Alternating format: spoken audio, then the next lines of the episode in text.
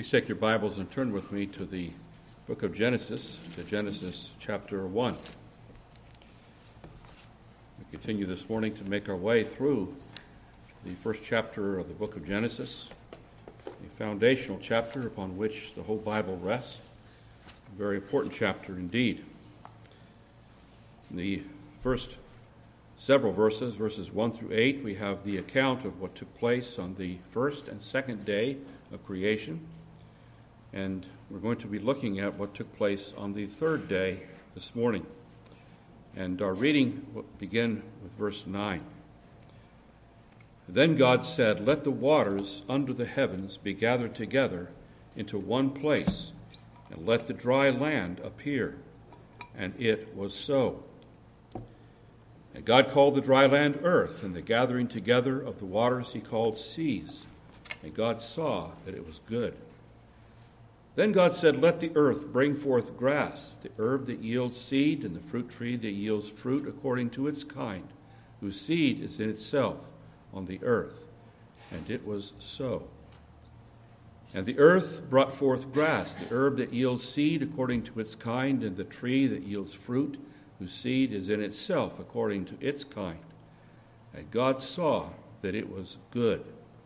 So the evening and the morning were the third day. Before we seek to open up these words, let's now pray together for God's help. Holy Father, we thank you and bless you that you've given to us this straightforward account of what you did when you brought everything into existence in the beginning of, the, of your creative week. And we bless you, Lord, for this third day that we are about to study. We pray that you would fill our hearts with wonder and awe and also with gratitude. Fill our hearts, O Lord, with a sense of delight in you and in what you have done by this creative work. We pray, Lord, that you would touch each and every one of our hearts according to our need by the power and the grace of the Spirit of God using his word. We pray these things in Christ's name. Amen.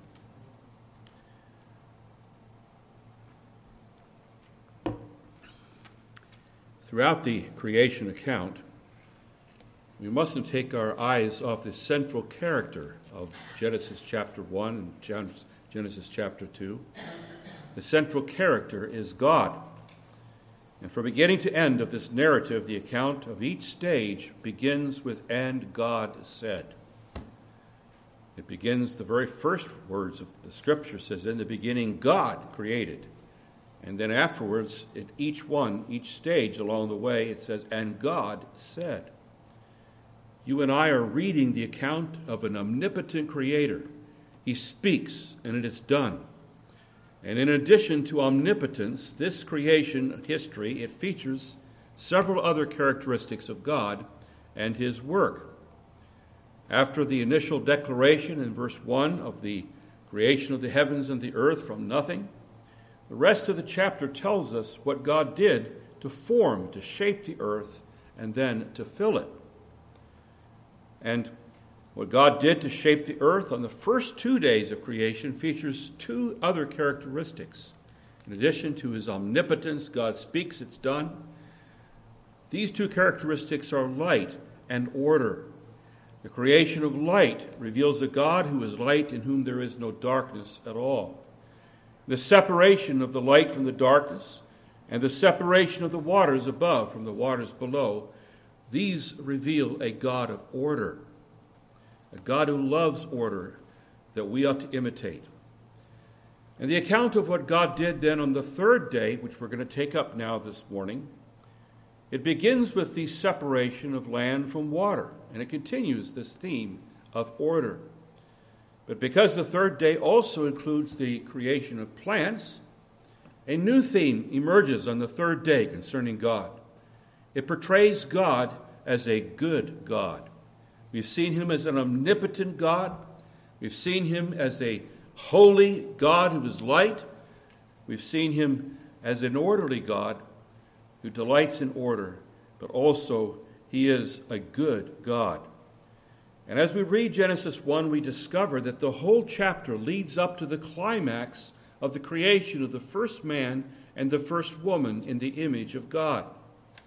And viewed from this perspective, that this is where the whole chapter is leading us, we see that everything that God does in this creation account is with reference to this first couple he's about to create. He's doing this all for them. In his discourses on Genesis, the 18th century particular Baptist pastor theologian Andrew Fuller, he exclaims as he studies this chapter, how see how careful our heavenly Father was to build us a habitation before he gave us a being. Nor is this the only instance of the kind. Our Redeemer acted on the same principle in going to prepare a place for us. See the parallel he draws. God's preparing a place for Adam and Eve. Jesus prepares a place in heaven for you and for me. The habitation that God built for us is a very well stocked habitation with everything that we need. In the creation of the rich variety of plants that cover the earth, God creates a well stocked pantry, we might say. And in this, we see that our God is a good, loving, caring God. In the Sermon on the Mount, Jesus asked, What is man is there among you who, will, who, if his son asks for bread, will give him a stone? Or if he asks for fish, will he give him a serpent? And if you, then being evil, know how to give good gifts to your children, how much more will your Father who is in heaven give good things to those who ask him? We read those words in Matthew chapter 7. And this is the great encouragement that we have to pray based upon those words. Our God is a good Father, and good fathers delight to give good things to their children. Our first parents, let's remember, were tempted in the garden when Satan tempted them to question this goodness. He put the thought in their minds, well, God's holding out on you. You'll have a little more fun, you see, if you do what I ask you to do. It'll be better for you. And God's hiding this from you. He's not really a good God, you see. That was the temptation. And this temptation is put to the lie not only by the lavish provisions of the garden, but also through his rich provisions throughout the whole earth. And this begins especially on the third day of creation. It speaks about plants, it speaks about what grows on plant. It speaks about land and it speaks about the plants that grow upon the land because plants need soil. And so on the third day, before God creates these plants, he prepares a place where they might grow. Now, as we open up this passage, we notice in the first place, the first section of this study, it pertains to the creation of land, verses 9 and 10. And during the first two days of creation, God had brought increasingly form and order to the creation. And the earth that's now been illumined and now is warmed by the light, it's now robed in blue. It's dappled with clouds floating over sparkling seas. Day and night visit the earth. It's overhung by a pure atmosphere and a glorious sky. That's what it is now. But there were no valleys, no plains. There was no dry land on which crops might grow. The earth was completely covered with water. It was a shoreless ocean with nowhere on which man's feet might walk. It was not yet a hab- habitable environment. In Luther's lectures on the book of Genesis, which amazingly fill up eight volumes, he likens God's creative work to building a habitation in which God might dwell. And speaking of God, Luther says, after he has prepared the roof of this building, namely the heaven, and has added light, he now also gets ready a piece of ground and brings forth the earth, fit for the habitation and activity of mankind. This is what we see in verses 9 and 10 the preparation by way of giving land, and then later on we're going to see the preparation by giving plants. Now, in this first part of our sermon, we notice that there are four elements to the creation of land. We see that, again that there is a divine separation, a divine effectuation, a divine nomination, and a divine approbation. First of all, in verse 9, there is a divine separation. Let's read that verse again. Then God said, Let the waters under the heavens be gathered together into one place, and let the dry land appear. Now, in its original state, the earth was without form and void, as verse 2 tells us. And on the first two days, God brought about order of the chaos. And he does this by two acts of separation the separation of light from darkness, and the separation of the waters above from the waters below. And now in verse 9, we read of a third separation. A shoreless ocean is so transformed that dry land emerges. And God's omnipotent word is issued again let the waters under the heavens be gathered together into one place, and let the dry land appear. So submerged portions of the thick crust of the earth were lifted up. The land and the mountains were created, and the waters were drained off. And the deep abyss was, was excavated. The waters that were swallowed up then in, by these submerged canyons. A huge activity takes place at this moment. In poetic style, the Lord questioned Job from the whirlwind, and he refers to this mighty act of creation. Who shut in the sea and doors when it burst forth and issued from the womb? When I made the clouds its garment and thick darkness its swaddling band? When I fixed my limit for it when I said, This far you may come, but no further, here your proud waves must stop. Gardiner Spring writes, the earth was now it was a terraqueous globe. In other words, it was land and water. That's what it became. Its surface presenting all the variety of land and water, continent and ocean, sea and island, bay and promontory, hill and plain, mountain and valley, beauty and majesty, while his subterranean apartments unfolded a scene of wonders everywhere, exhibiting the depths of divine wisdom. Now, the root of the Hebrew word yabasa, it means to be dry or to be withered. That's the root that's behind that Hebrew word used in this passage. And it's the word that's translated land here. It refers to dry ground, and oftentimes the dry ground is in, in contrast to the sea. In Exodus, remember the story of God's people going through the Red Sea? We're told that the Israelites, they traveled across Yabasa. It's the exact same word there. They traveled across dry land. God not only took the waters away from each side, but He made it so the water, it wasn't even muddy underneath them. It was dry land miraculously that God prepared for his people to go through. It's the same Hebrew word. And because verse 9 here speaks of the waters being gathered together into one place, many Bible scholars they believe that originally there was only one great landmass. And only and then the rest of the uh, was rest of it was an ocean. And this took place it was all changed by the Genesis flood. And they point out that two of each kind of air breathing animals walked into Noah's ark. But it's possible that there was more than one continent. And it's also possible that God populated all the continents with the same variety at that point of animals. And so we can't prove just based upon the fact that God says here uh, that the animals walked under the ark that there was only one continent. And assuming verse 9 implies that in addition to the water being gathered together into one place, that the land was also one place, creation scientist Antonio Snider Pellegrini, he proposed in 1858 that this single continent, one continent only, catastrophically broke up during the Genesis flood, and it was then separated into our present day continents. But after Charles Darwin published his Origin of the Species just a few years later, Alfred Wegener, he proposed a slower form of separation of the continents. And based on this theory, he tried to show that our present continents they originally fit together as one piece, like a, like a jigsaw puzzle. And this theory, which is still popular today, is called continental drift. Any of you hear that phrase, continental drift?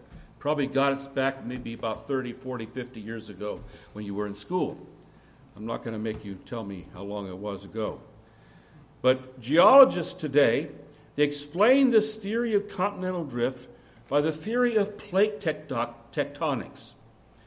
And the whole idea is that the Earth's crust of the outside, it's made of a mosaic of these rigid plates. And these plates move uh, in proportion to one another. And it's the shifting of these plates and the movement that creates the mountains, that creates the different uh, parts of the earth. And eventually, after millions and millions of years, caused the continents to separate from one another. There is this slow incremental drift that takes place. That's the theory. But all of this, it depends on the theory of uniformitarianism. And the theory of uniformitarianism is that what we observe taking place today can be reliably extrapolated back to what took place millions of years ago. And 2,000 years ago, Peter, he, he referred to this very theory. Uniformitarianism existed right back in his day. He wrote that the scoffers were ridiculing the promise of Christ's coming, and they were saying, Since the fathers fell asleep, all things continue as they were from the beginning of creation. So everything's the same, nothing's ever changed. It's uniform. They believed in uniformitarianism. But Peter, he, he called out this idea. He went on to point out by, that in saying this, these people willfully forget that the Word of God speaks about the issue, and the, the Bible in His Word says that the earth once perished by a flood, and that even now it is preserved by the same divine Word until the fire of the day of judgment. And when we come to those chapters of the book of Genesis that recount the worldwide deluge, we're going to see that the problems of the we're going to see the problems of the slow and gradual view this whole uniformitarian idea that over millions of years, all this, these little plates, they separated and continents began to develop. And we're going to see that I believe that the flood explains what is taking place in geology far better than this whole theory of tectonic plates moving apart over millions of years. It was sudden, it was catastrophic. The geology shows that this wasn't something that happened little by little. Huge upheavals took place in, thousands of years ago in the flood. And I believe that there's nothing that explains, therefore, the geological structures of the earth better than the Genesis flood. And we're going to get to that uh, further on in our studies of the book of Genesis.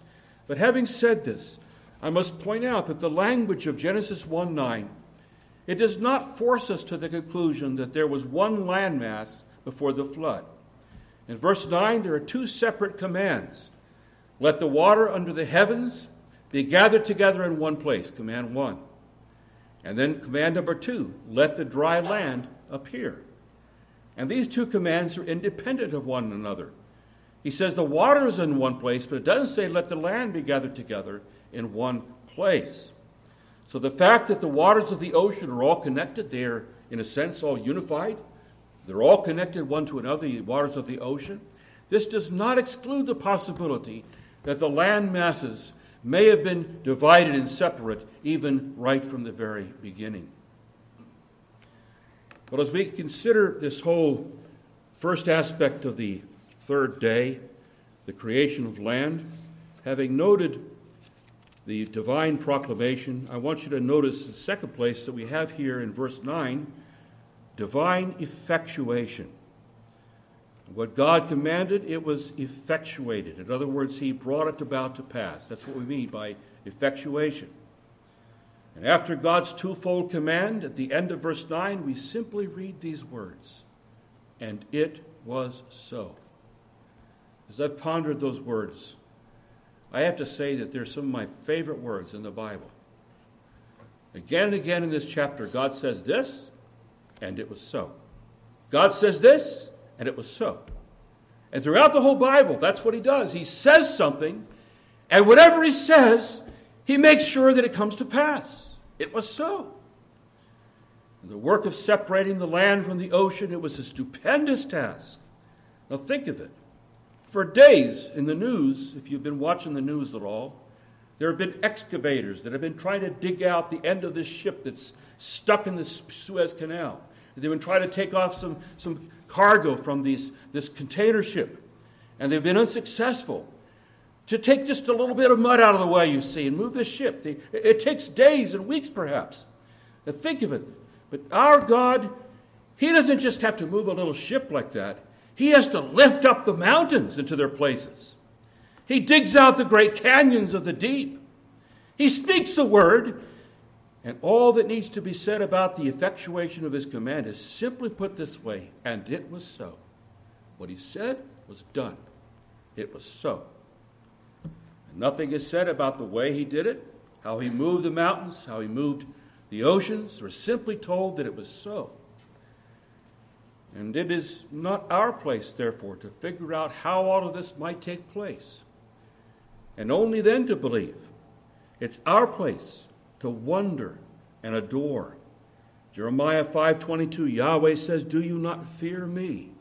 Will you not tremble at my presence, who have placed the sand as the bound of the sea by a perpetual decree that it cannot pass beyond it?"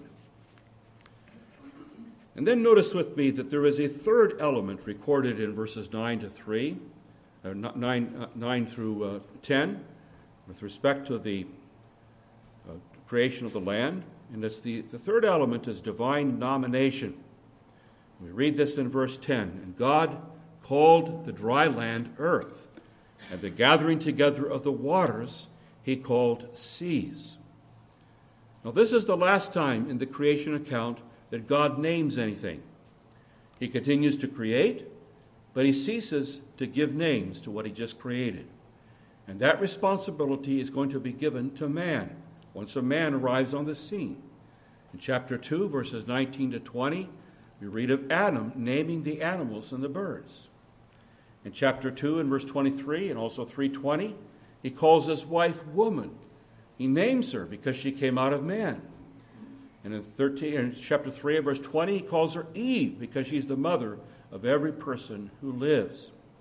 Later on in Genesis, we read of various individuals giving names to various persons or things. But here's the last time in which God explicitly gives a name to what he has just created.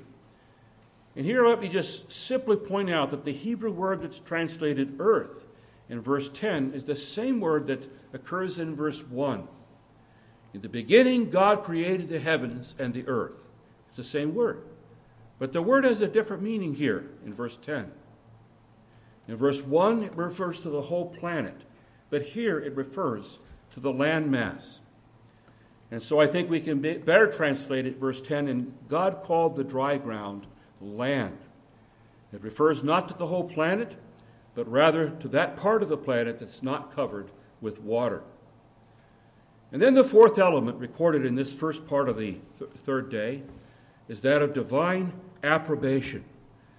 We read at the end of verse 10 and God saw that it was good.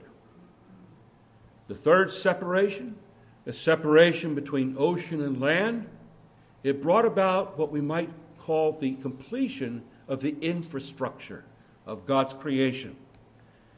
And at this point, God stops to admire what he's just done. And he calls it good. The world now has a form, a tripart form. It has the land, it has heaven, it has sea. It's separated, it's distinct in these parts, and God now is satisfied with what he sees. It's just the way he wanted it at that point. And in seven places in this chapter, we read that God sees what he just did, and he sees that it's good. And this is a second out of those seven occurrences. In the poetic account of creation in Psalm 104, in verses 5 through 9, the psalmist celebrates this part of God's work. And we read, here I would just like to turn there. Maybe you can turn, you can just listen to me read from Psalm 104, beginning with verse 5.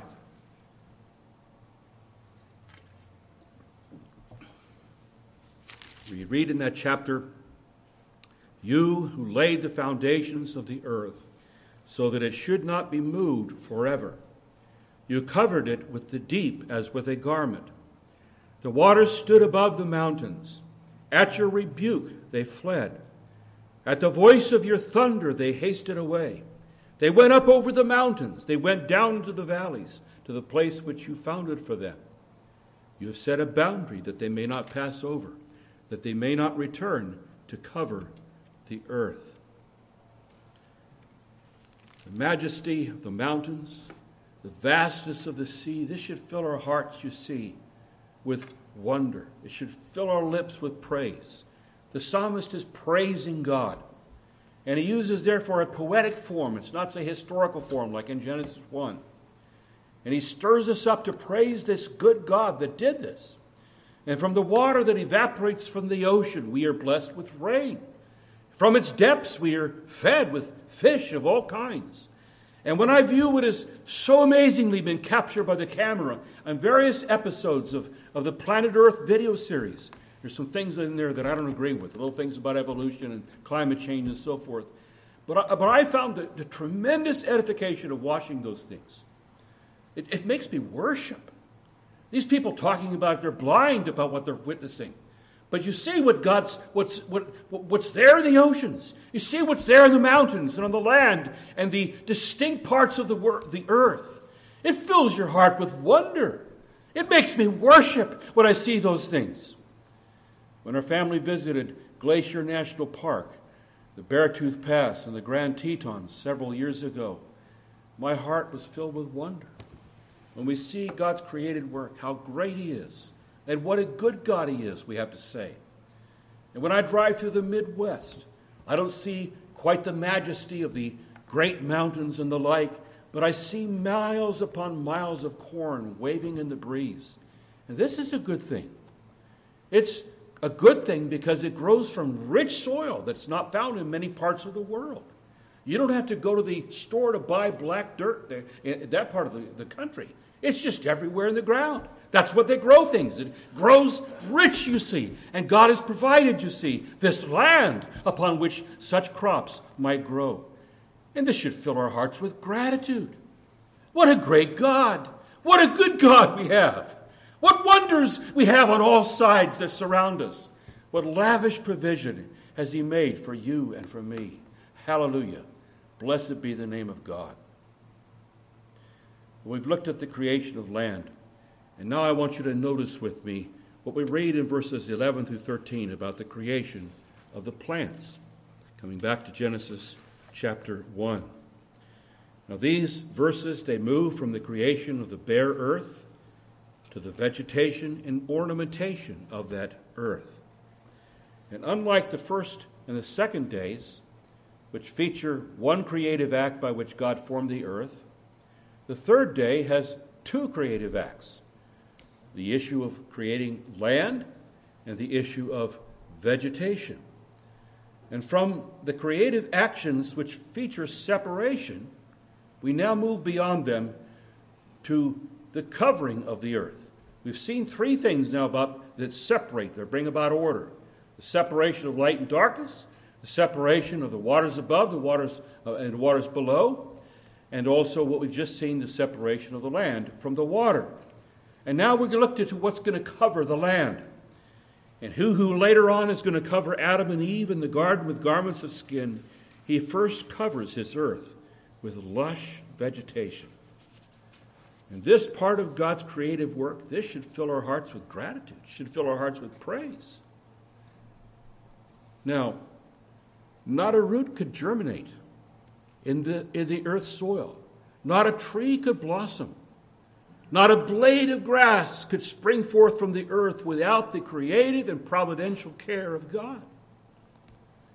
And again, Luther approaches this text by envisioning God's work as the, the building of a home for his creatures. He writes God has built the first parts of the house. It is a most elegant roof, the heaven though this is not yet fully adorned. Its foundation is the earth, its walls on every side are the seas.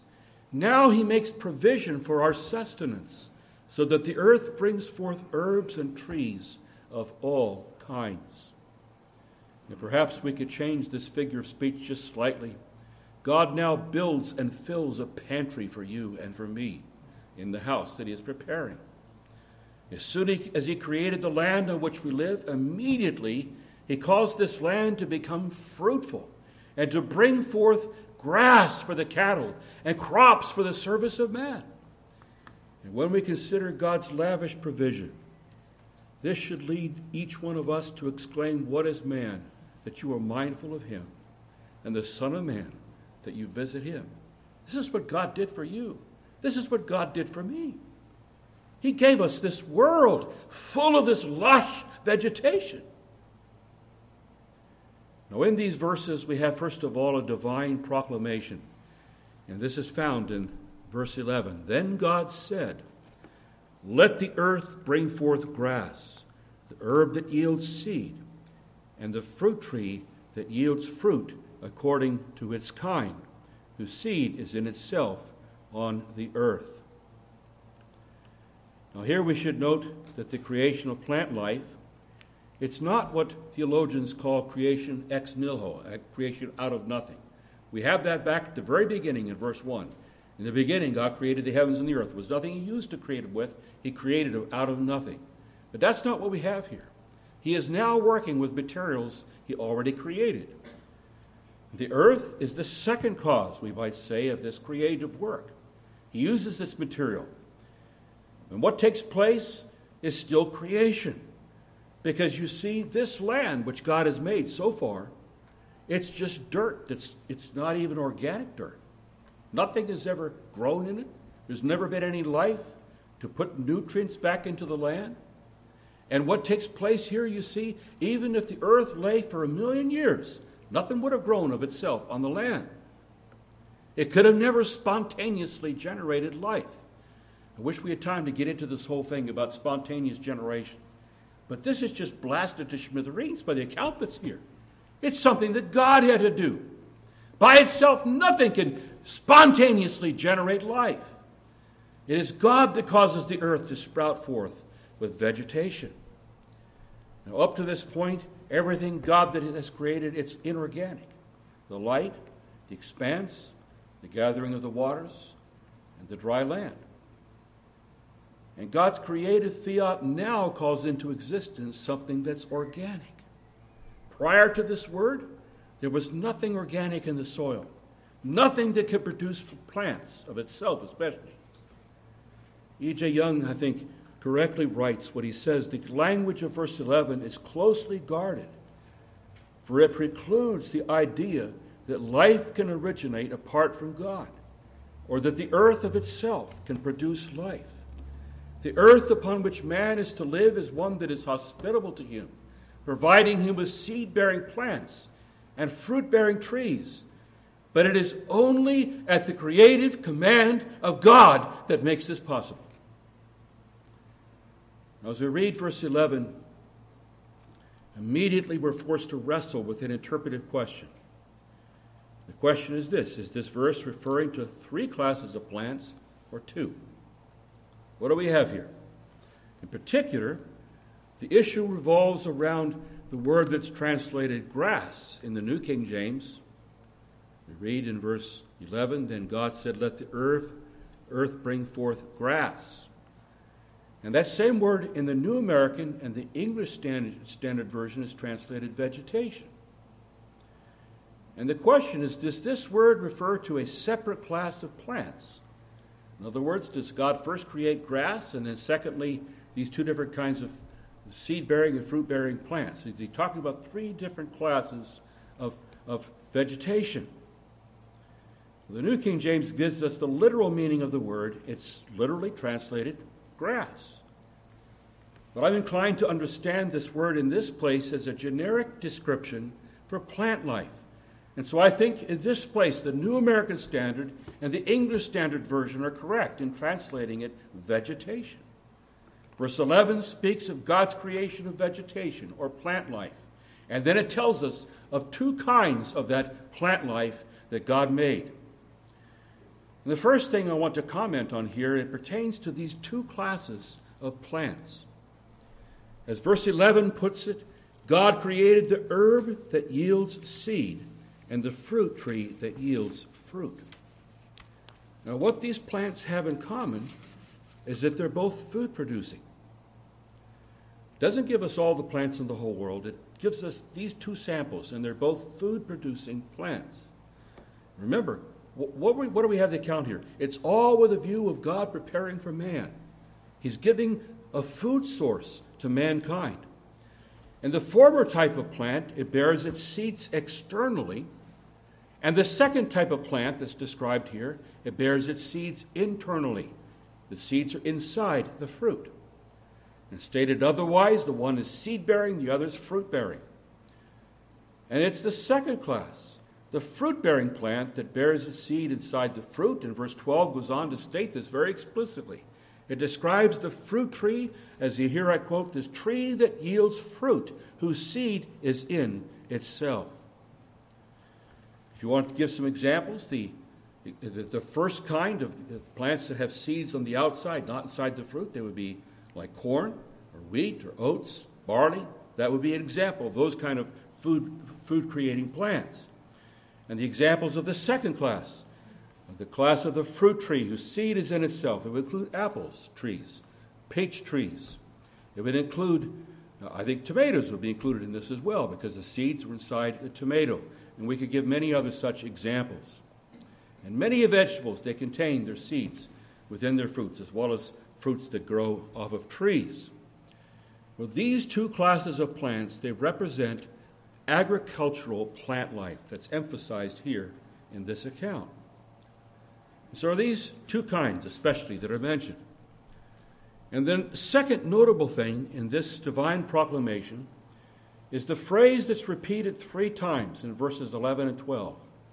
It's the phrase, according to its kind. These are very important words.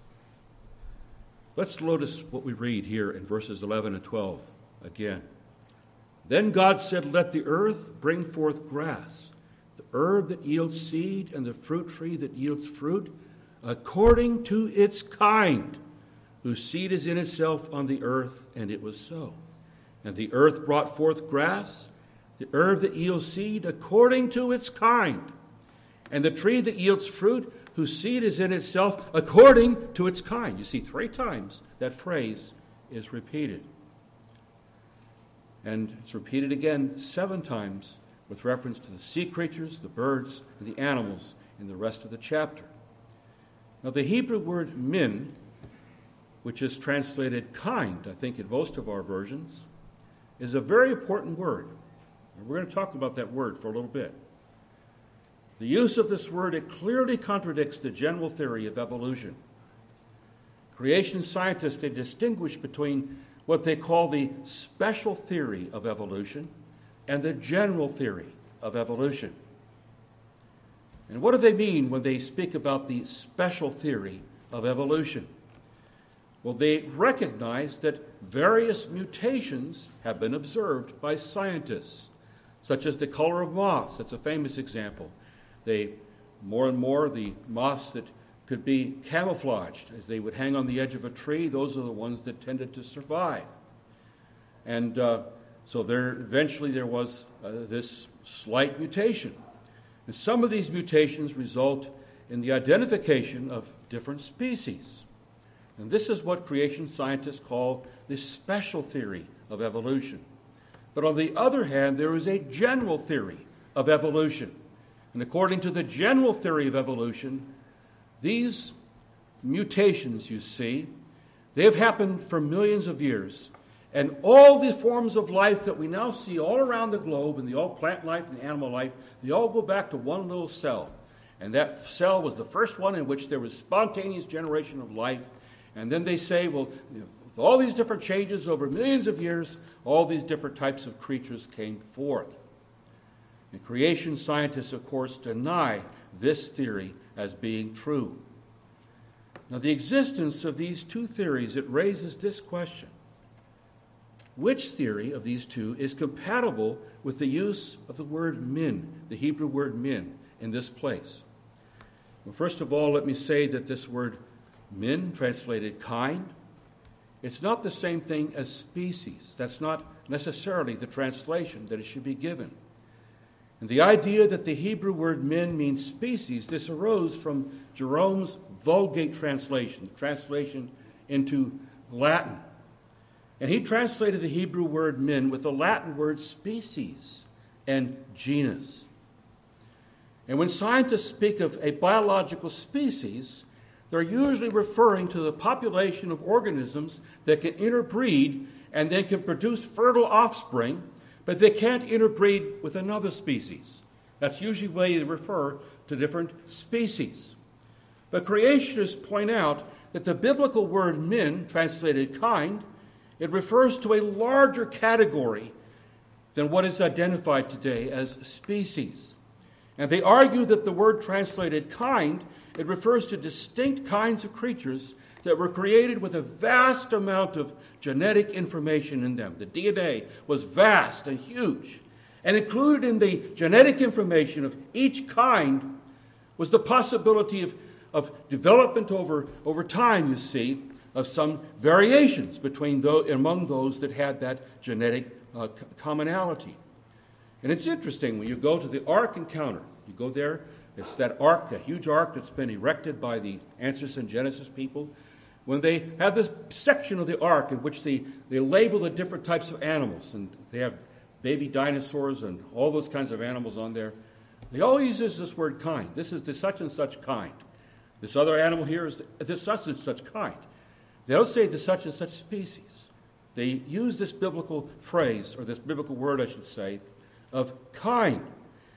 And this is what we're referring to here. This is what the Bible refers to. The possibility of hybridization, it confirms that two species can be put together and they came originally from the same kind. And they can now, therefore, because they have the same general uh, uh genetic uh, information in them, they can produce a fertile offspring.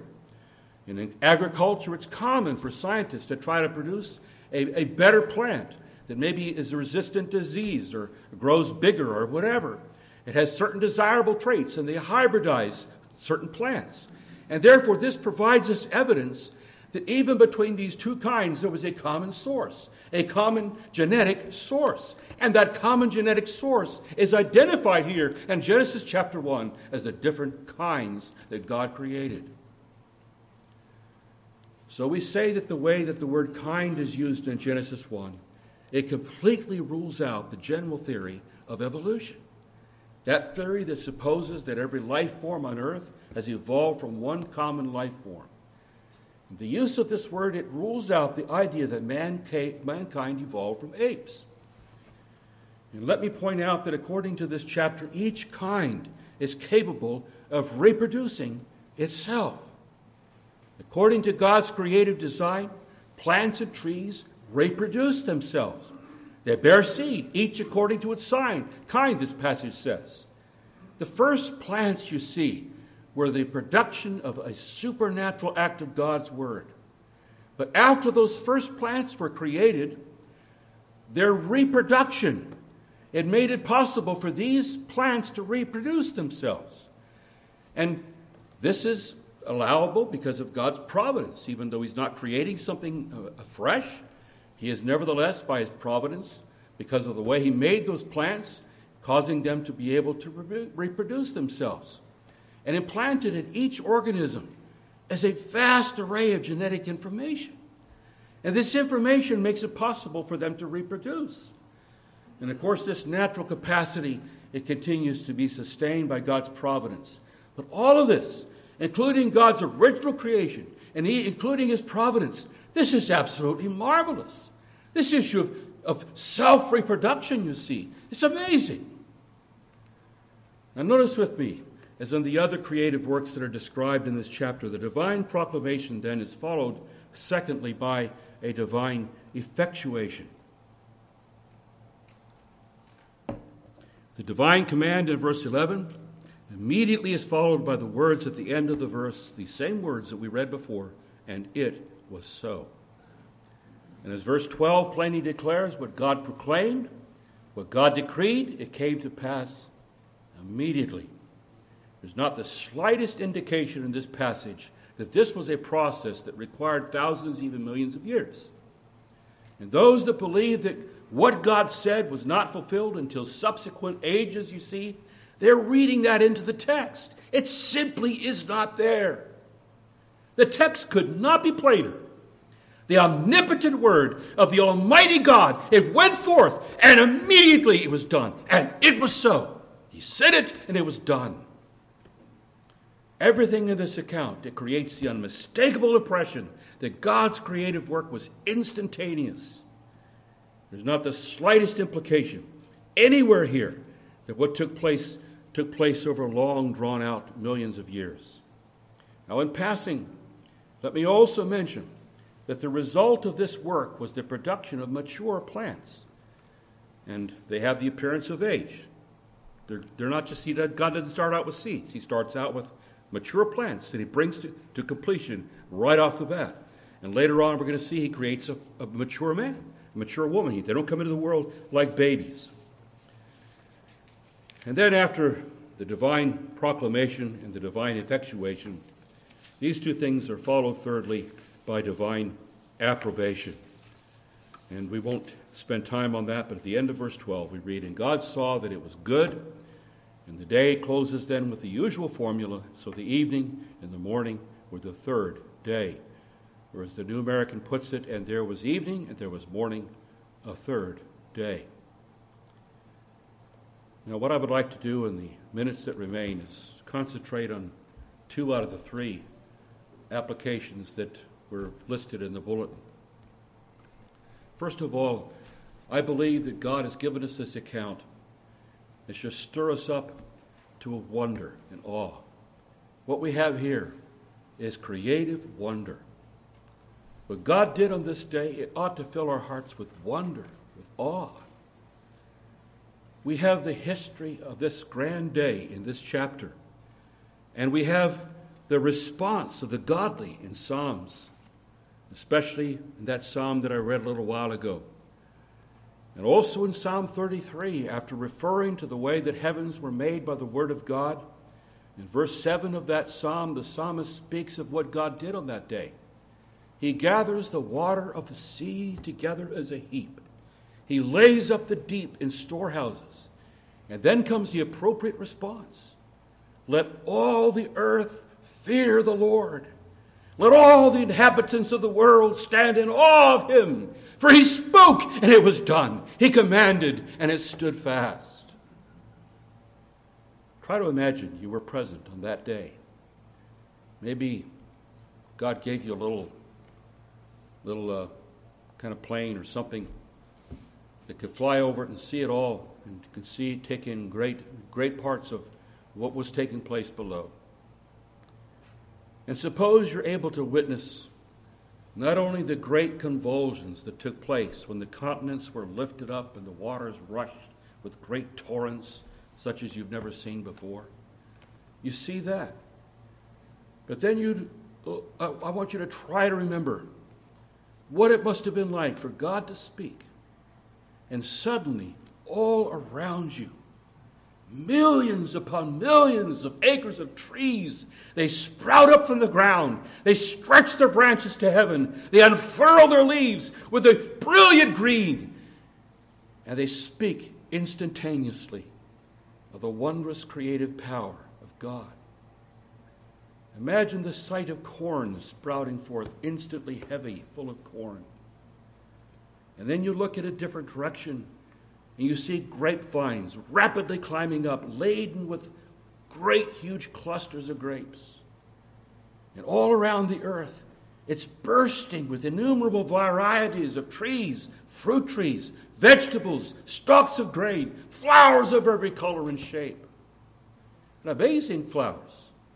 Watch some of those creation videos, those natural videos. The one, there's plants that are just absolutely amazing.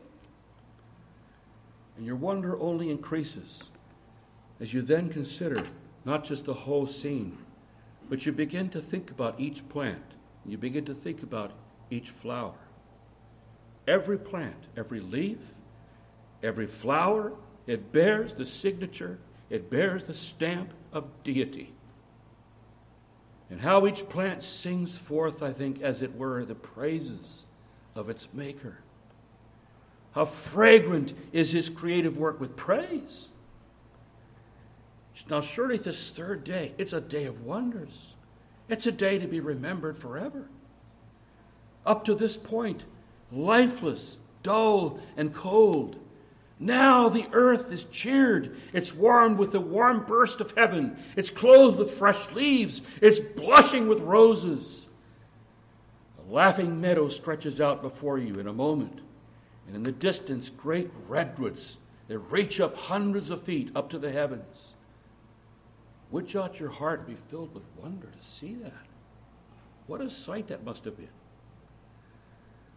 And does not all of creation that you see doesn't it sing, as it were, the praises of God? How can we be silent?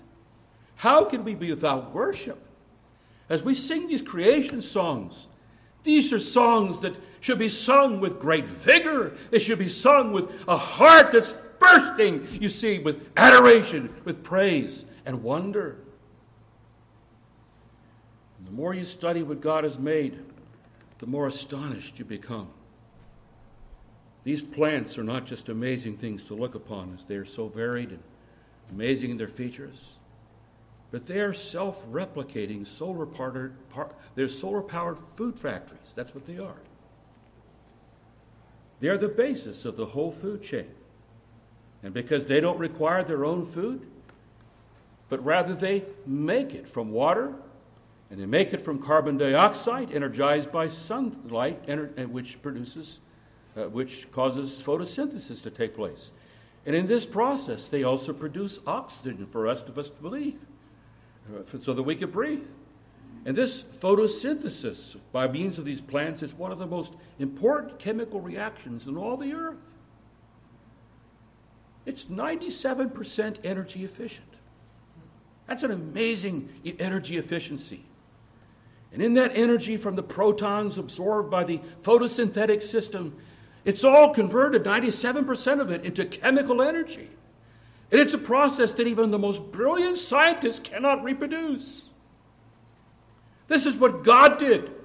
And it's still an amazing thing that we see in every plant that is around us and that we see every day of our lives. Well, I don't have time to go into all the details about this. We need to have Andy McIntosh come again and give us a lecture with, on plants, maybe. But it, it, it's, it's amazing.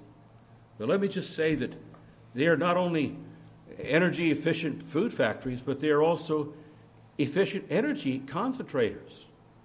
They make the solar panels that are on my roof look very like really inefficient, crude things by way of producing energy and capturing the energy of the sun. But these are efficient capturers of the energy and producers of the energy. Now, we're not told when microorganisms and things like bacteria were made, but probably they were created along with the plants. But even think about the smallest of, of, of plant like creatures. Even the lowliest one cell organism is capable of doing what the most advanced inventions of man cannot do. These little one cell creatures, they can make themselves, they can reproduce themselves. Even the most advanced computer can't just reproduce itself. It's impossible. A photocopier can't make a photocopier. It can make a copy of a piece of paper, but it can't make another photocopier. And yet, computers and photocopiers, they don't have near the complexity of one little teeny cell. The DNA that's in that little cell is far more complicated than those machines that are so impressive to you and me.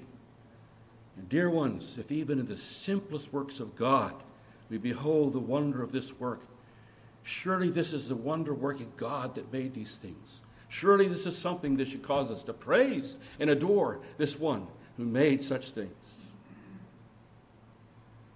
And then, by way of a second application, I want to point out that what God did on the third day, it also manifests his abundant goodness. Recently, you and I have experienced a lot in our decaying country that is not good.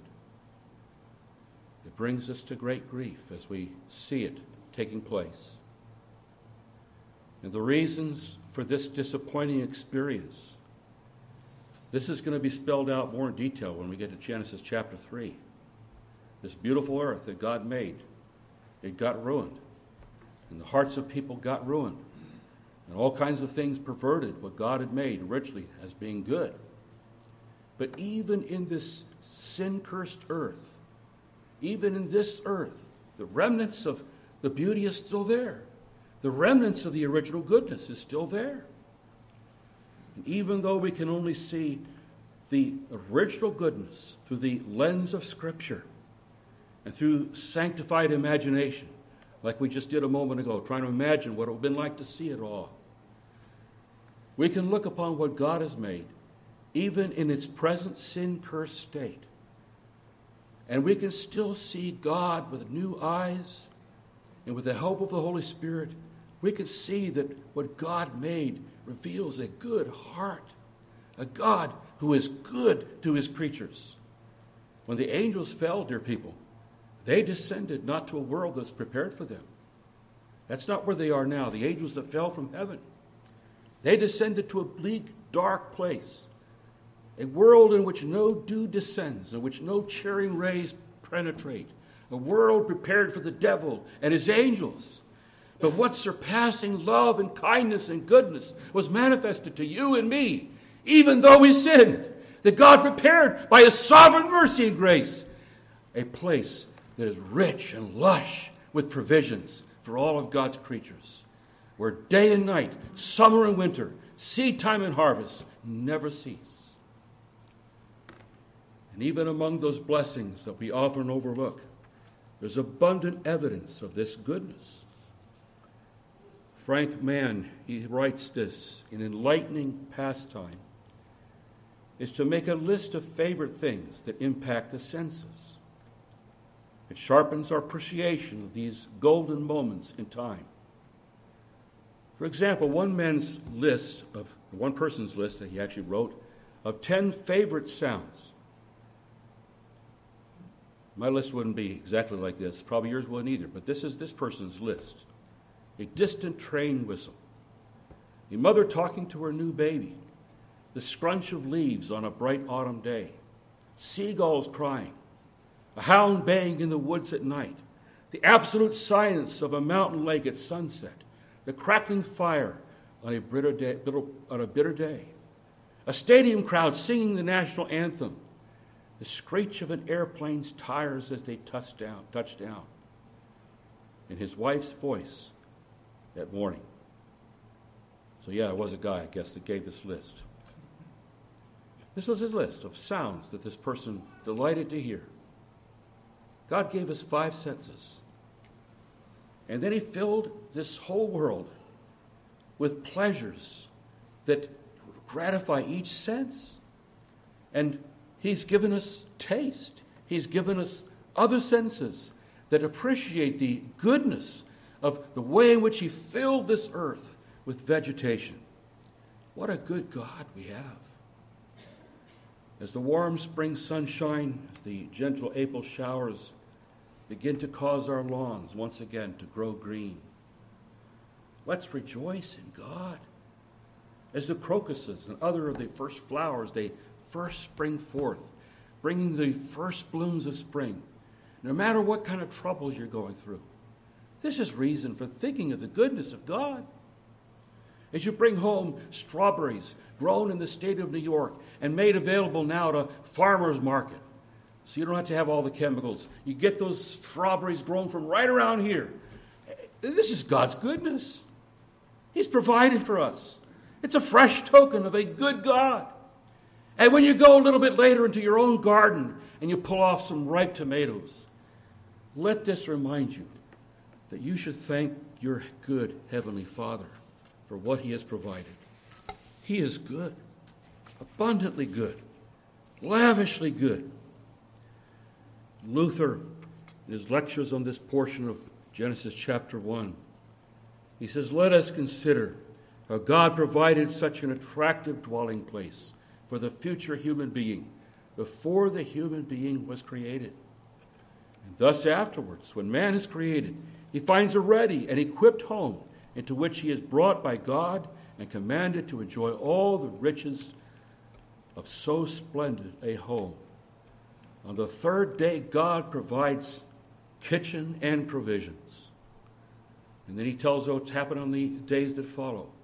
And all of this, he says, In all of it, generosity is intended to make man recognize the goodness of God. And then think about this. Not only did God prepare out of his great goodness for all of mankind, but for you and I who believe in the Lord Jesus Christ, Jesus is busy preparing a place for us. Just like God did back then, preparing for all mankind. Jesus is preparing a place. I go before you to prepare a place for you, he says to his disciples. He says that to you and me. And the one preparation is a foretaste of the other preparation. And the final and glorious preparation will be seen when we get to the new heavens and the new earth, which will never be polluted by sin and never ruined and in which in the greatest and most in the highest way will sing with the glory and the majesty of God. My dear unconverted friend, Satan wants to convince you that God's just kind of making you. The, the whole purpose of this book here that we preach from is to make people miserable. It's to make people say, don't, don't have any fun. He's just keeping things from you, keeping things that really would be fun, really be nice. That's Satan's lie, my friend. He tries to paint God out to be an ogre, a stingy God that's not kind and generous to his people. But the God that we have in the Bible is not that way. He's a good God. And the way you and I can know about this is that he sent into this world his only begotten Son. And what did Jesus do? The book of Acts tells us in one of the sermons he went about doing good. Just as God did good things at the original creation, the, the Lord Jesus went about doing good. And if you want goodness, if you want the blessing of forgiveness, if you want the blessings of communion with God, these good things and many others besides, come to this Lord Jesus. He still does good things for those who come to God through him. Let's pray.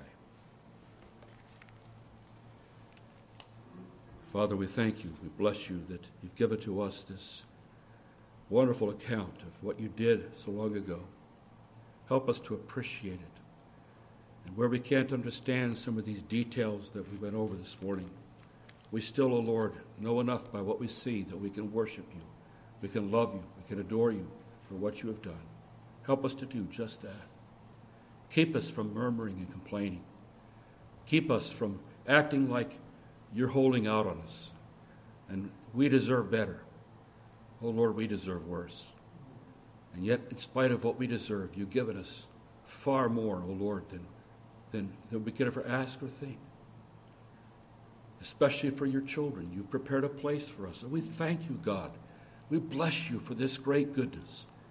And we pray, oh Lord, that some sinner in this room would come and enter into the pantry house, as it were, into the into the, cl- into the pantry of, of your provisions and partake of the goodness and the blessings that have been served up and are continually served up by the Lord Jesus Christ. May they find out your goodness through him and in him. We pray these things in Christ's name. Amen.